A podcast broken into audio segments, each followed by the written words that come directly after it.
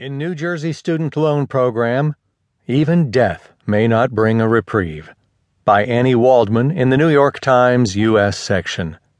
I'm Keith Sellon-Wright.